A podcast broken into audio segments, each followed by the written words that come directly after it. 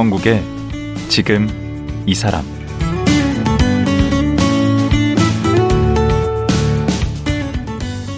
안녕하세요. 강원국입니다. 일본을 흔히 가깝고도 먼 나라라고 합니다. 친하고는 쉽지만 쉽게 믿기 어렵다는 얘기인데요.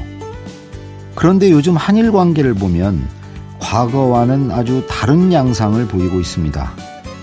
한미일 동맹이 급속히 강화되고 한일 젊은 세대들은 편견 없이 교류하며 상대방의 문화를 즐기고 있습니다. 뭔가 큰 변곡점을 맞이하고 있는 것 같은데요. 그래서 오늘은 우리나라 최고의 일본 전문가를 모시고 가깝고도 먼 이웃, 일본에 대해 자세히 알아보는 시간을 갖겠습니다. 서울대 국제대학원 김현철 원장, 지금 만나보시죠.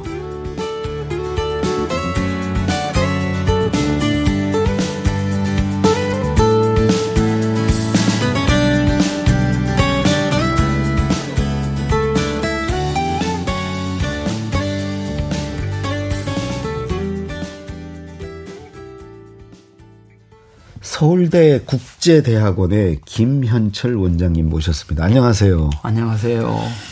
제가 다른 분들 모실 때는 좀 장난도 하고 하는데 이렇게 많이 배우신 분, 특히 이렇게 서울대 그것도 국제 대학원 이런데 원장님 이런 분도 조심스럽습니다. 오늘 제가 그냥 한 수 배운다는 생각으로 예. 어, 여쭤보겠습니다. 아유. 예. 그 우리 원장님이 일본 경제 분야 이쪽을 연구하는 대표적 석학이라고들 얘기하던데 네.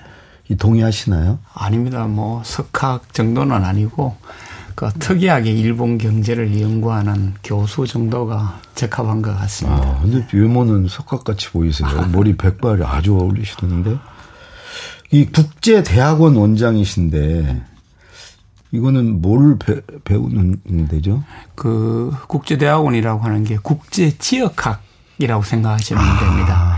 예를 들어가 글로벌에서 미국 연구, 아. 뭐 중국 연구, 아. 일본 연구, 뭐 유럽 연구, 음. 아시안 연구 이런 것처럼 이제 교수들은 각 지역을 이제 연구하고 아. 학생들은 이제 각 지역을 정해서 거기서 지역 전문가가 되는. 음. 그래서 제 전공 제자들은 이제 일본 전문가가 되는 음. 거죠. 거기 교수님은 몇 분이나 계세요? 일본 쪽은? 지금 이제 국제대학원 일본 전공 교수님은 세 사람이 있고요. 음. 또 우리 국제대학원에 일본 연구소라고 있습니다. 아, 옛날부터 있지 않았나요? 옛날부터 제가 기록하면서 일본 연구소. 네, 네. 만든 곳인데 거기에 또 교수님이 여섯 분 있 기 때문에 총 아홉 분 있습니다. 분. 예. 거의 그 헤드쿼터네 일본 예. 연구에는 일본에 관해서는 뭐 한국의 최고의 연구 기관이라고 보시면 됩니다. 그럴 것 같은데요. 예. 근데 이제 그 일본 전문가신데 어떻게 하다가 일본에 이렇게 관심을 가지신 거예요? 저는 이제 당시에는 경영학이었기 때문에 서울대 경영학과 나오셨죠. 예, 경영학이었기 때문에 이제 이제 일본 경영학 일반에 이제 관심이 있었는데요. 네. 근데 그 당시에 그 일본 경영도 인기가 있었습니다. 아, 한때는 뭐 다 일본 배운다고 난리였죠. 그렇죠. 예. 미국도 배운다고 그러고. 뭐. 맞습니다. 뭐. 그 당시에 뭐 음. 미국에서조차도 자페네즈 넘버원, 뭐 음. 일본이 세계 최고다 이래가지고 음. 일본 경영을 배워야 된다, 일본 경제를 배워야 된다는 그런 붐이 일시적으로 있었습니다. 있었죠. 예. 그 일시적이 아니고 꽤 오래됐던 것 같은데. 예. 막 소니 날리고 막 할 때. 맞습니다. 토요타 그 날리고. 손에 들고 다니는 그 뭐죠? 워크맨. 어, 워크맨 막 예. 이런 거. 예. 예. 요즘으로 따지면 아이폰 같은 거. 그렇죠. 예. 그때 일본 뭐 다들 예. 난리였죠. 난리였죠. 그래서 일본에 관심을 좀 가지신 거예요? 아닙니다. 사실은 저는 이제 그 이제 공부를 하면서 네. 다 다른 친구들처럼 뭐 미국 유학 갈 거는가 이런 생각했었는데 음. 그 당시에 아주 특이하게 저 포스코 뭐 과거에는 이제 포항제철. 이었죠 음. 그때 박태준 회장님이 왜 다 미국으로만 유학 가느냐. 오. 어. 일본이 이렇게 잘 나가고 일본이 이렇게 중요한데도 음. 왜 일본 경제 경영은 아무도 연구 안 하느냐. 그렇지. 이래 돼 가지고 마침 그 박태준 회장님 비서실장님이 음. 그 박태준 회장님 명령을 받고 음. 제일 먼저 이제 서울대 경영대에 찾아와 가지고 어. 혹시 일본으로 유학 갈 대학원생이 있으면은 음. 아주 뭐 파격적인 장학금을 제시하겠다. 오. 이래가지고 그게 이제 손이 돼가지고 손을 들은 거예요. 어떻게 맞습니다. 된 거예요? 선발이 된 거예요. 아니면 손을 든 손을 들었어요? 예. 아니, 손 든다고 다 보내주진 않았을 텐데. 아니 물론 이제 선발 과정은 있었습니다만은 음. 그 당시 다 이제 미국을 가는 음, 그런 흐름 속에서 네. 제 혼자만 이제 일본을 가겠다고 하니까 음. 그 선발되는 데서는 좀 유리한 조건이었죠. 그 미국 경영학 하고 예. 일본 경영학하고 좀 다를 것 같은데 예. 어떤 면에서 좀 다른가요? 예를 들어 가지고 뭐 요즘 이제 우리는 미국 하면은 음. 주주 제일주의, 음. 뭐 주주 자본주의라 그러거든요. 음. 주주가 이제 회사의 주인이고 음.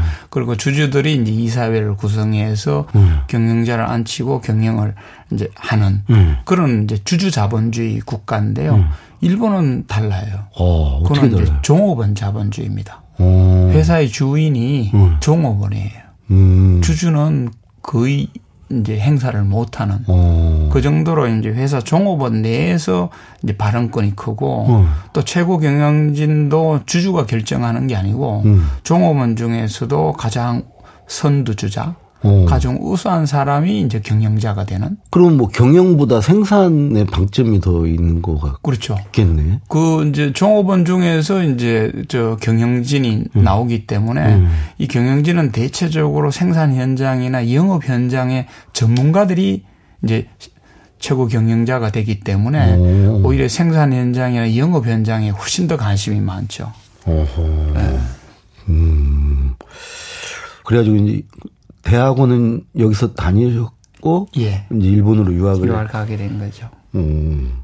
그 일본 유학 시절은 공부 열심히 하셨습니까? 아, 그때는 이제 뭐 장학금이 예.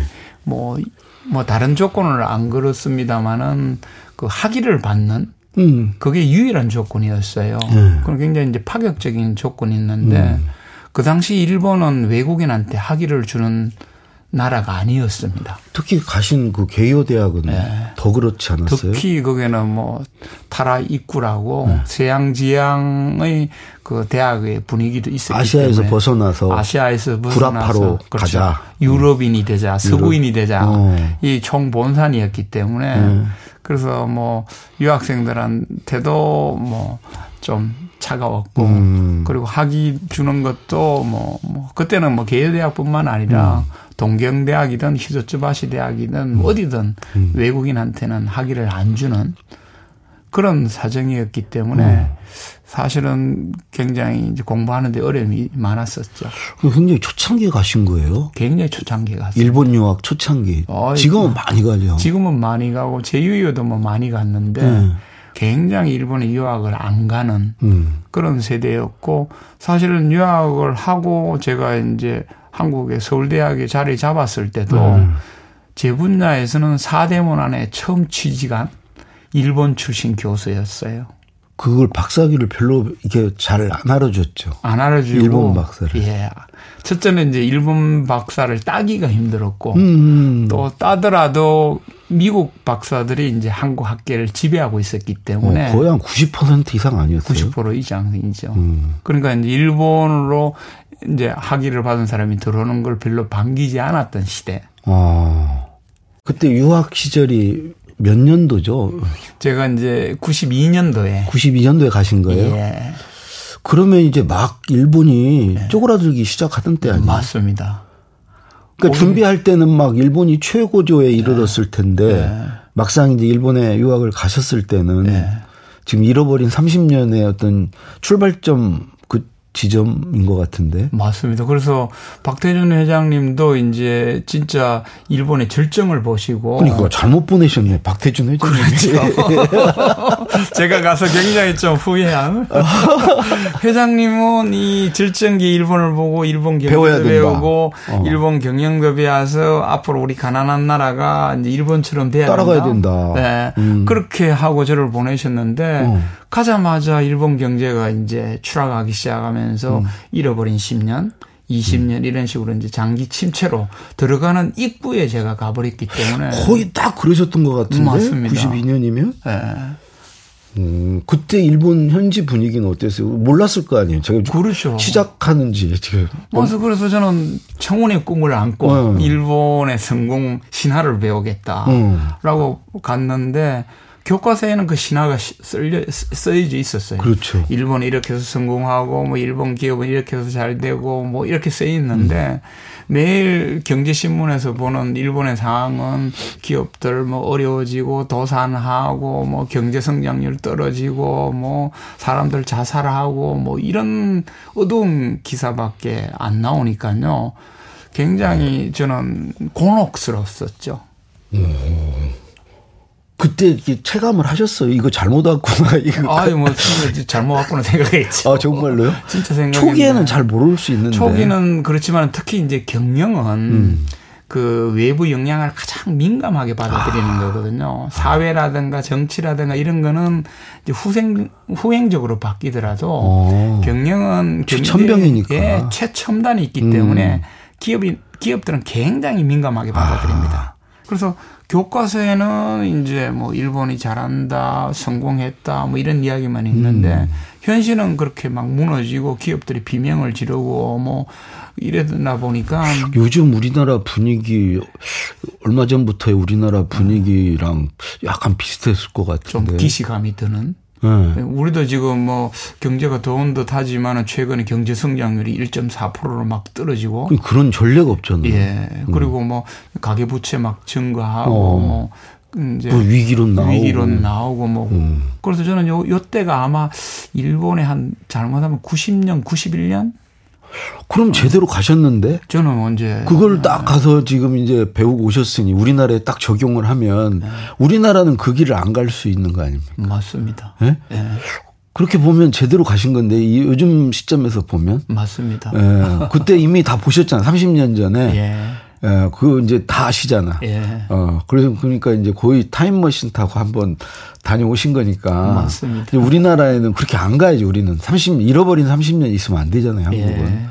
이제 그래서 모셨습니다. 아이고 감사합니다. 네. 사실 그런 거 있기 때문에 이제 제가 끊임없이 일본처럼 안 되기 위해서는 뭘 해야 되는 건지 이런 건 책도 이제 음. 발간하고 또 기업이라든가 뭐 정책 관계자들한테 이러면 안 되고 음. 일본처럼 안 되기 위해서는 뭐 저렇게 하는 게 좋다라든가 음. 이런 다양한 걸로 이제 발신은 합니다만은 근데 안 먹혀요? 안 먹히고 좀 이 굉장히 논쟁적인 사회가 되어버려 가지고 아, 이렇게 예.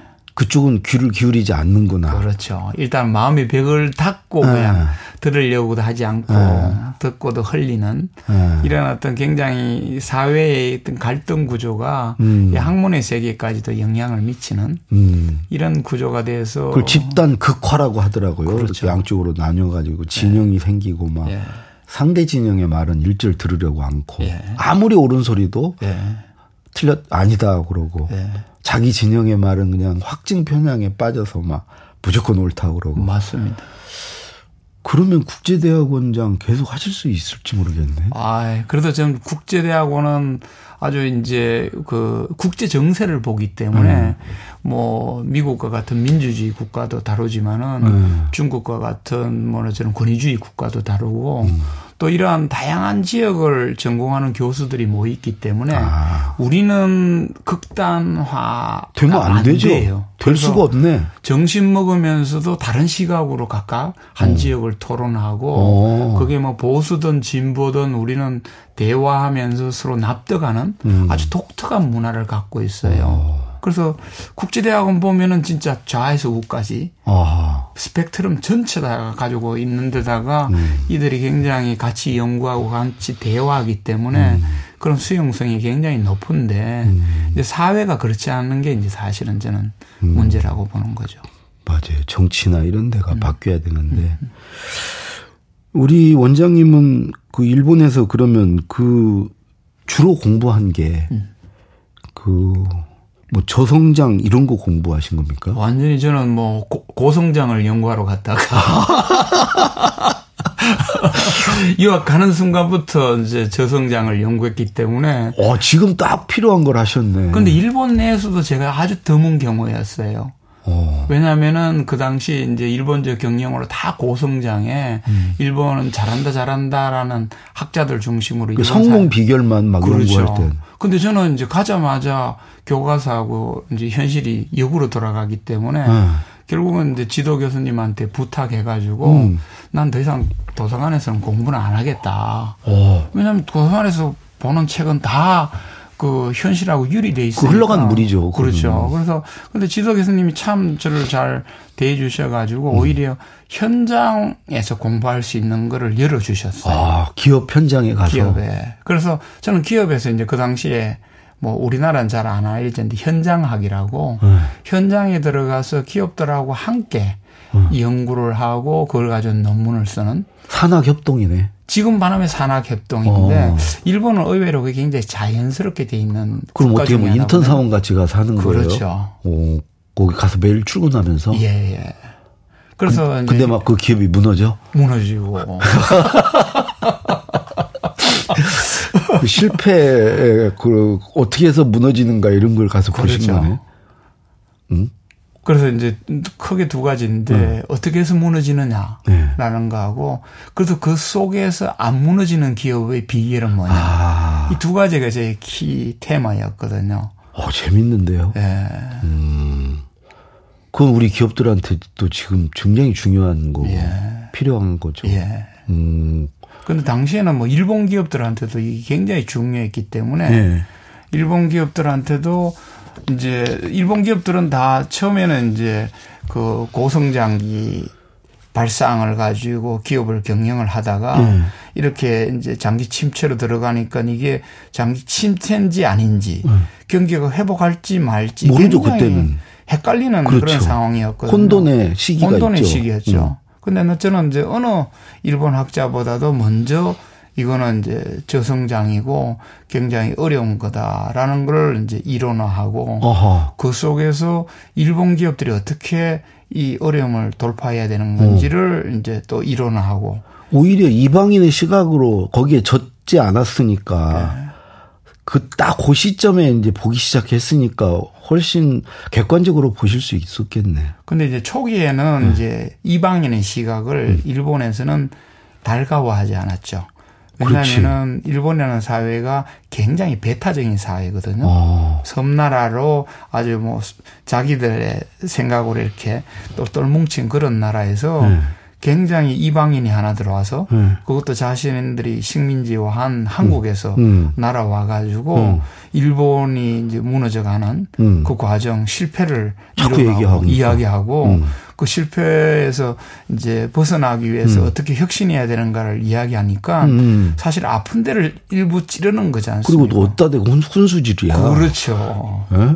미국이 훈수하면은 받아들여도 이뭐이 옆나라 그 당시만 기고만장했을 거 아니에요. 맞습니다. 음.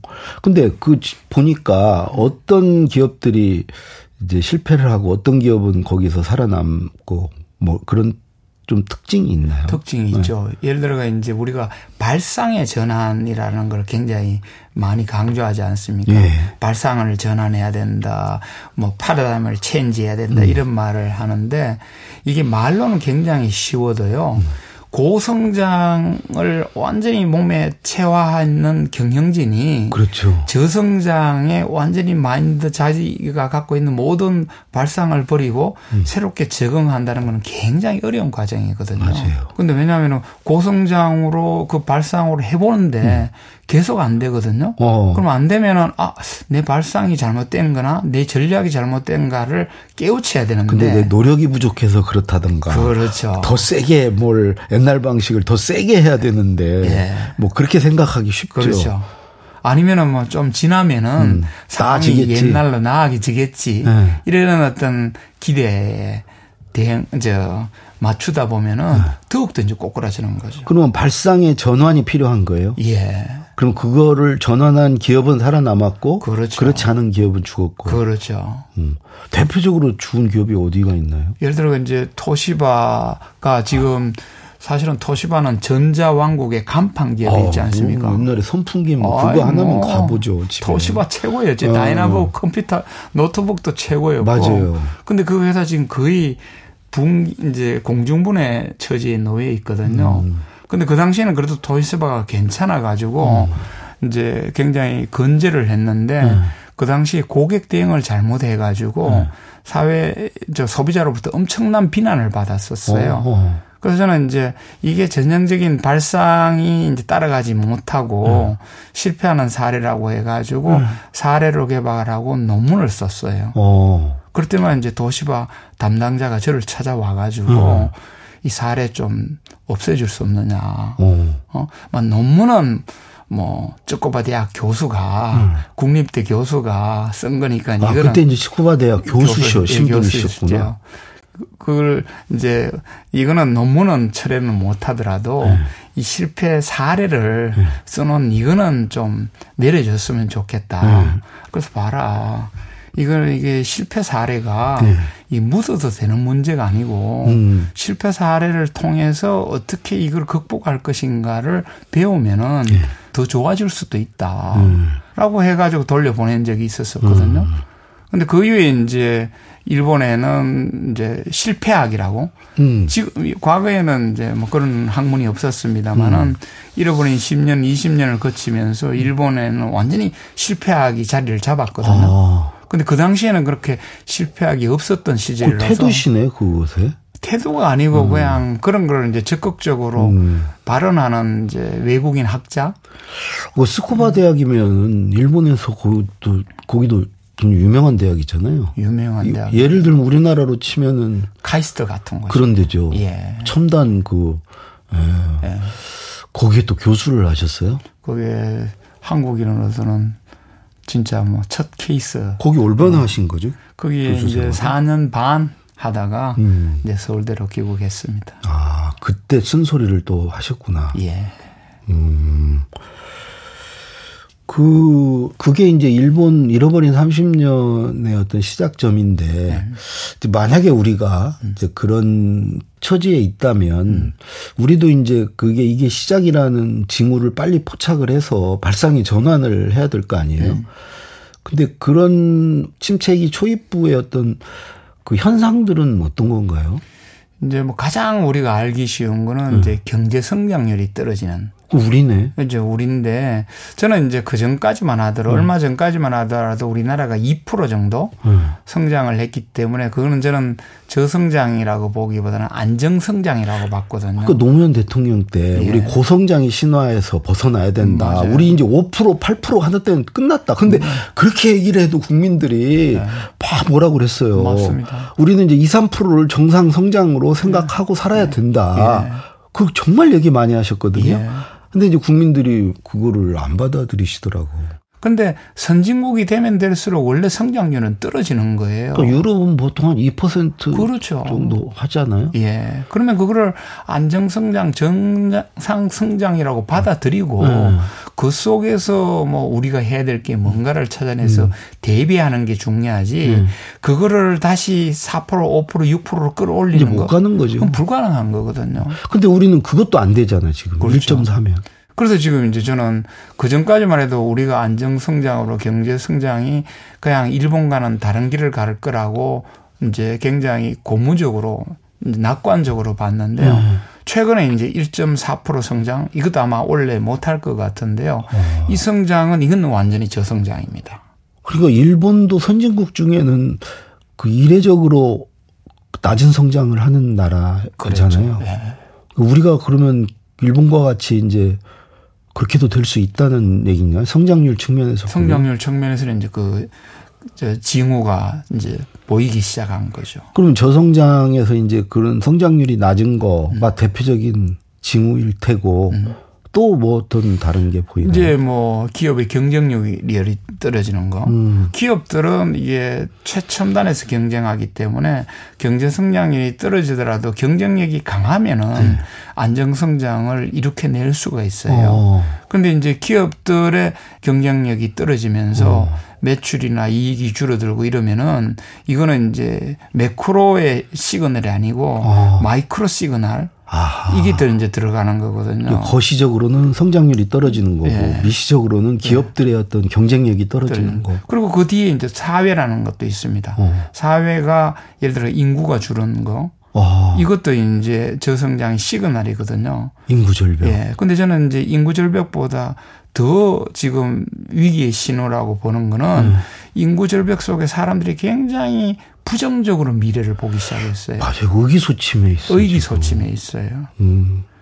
일본이 저성장으로 간 요인도 여러 가지가 있지만은 음.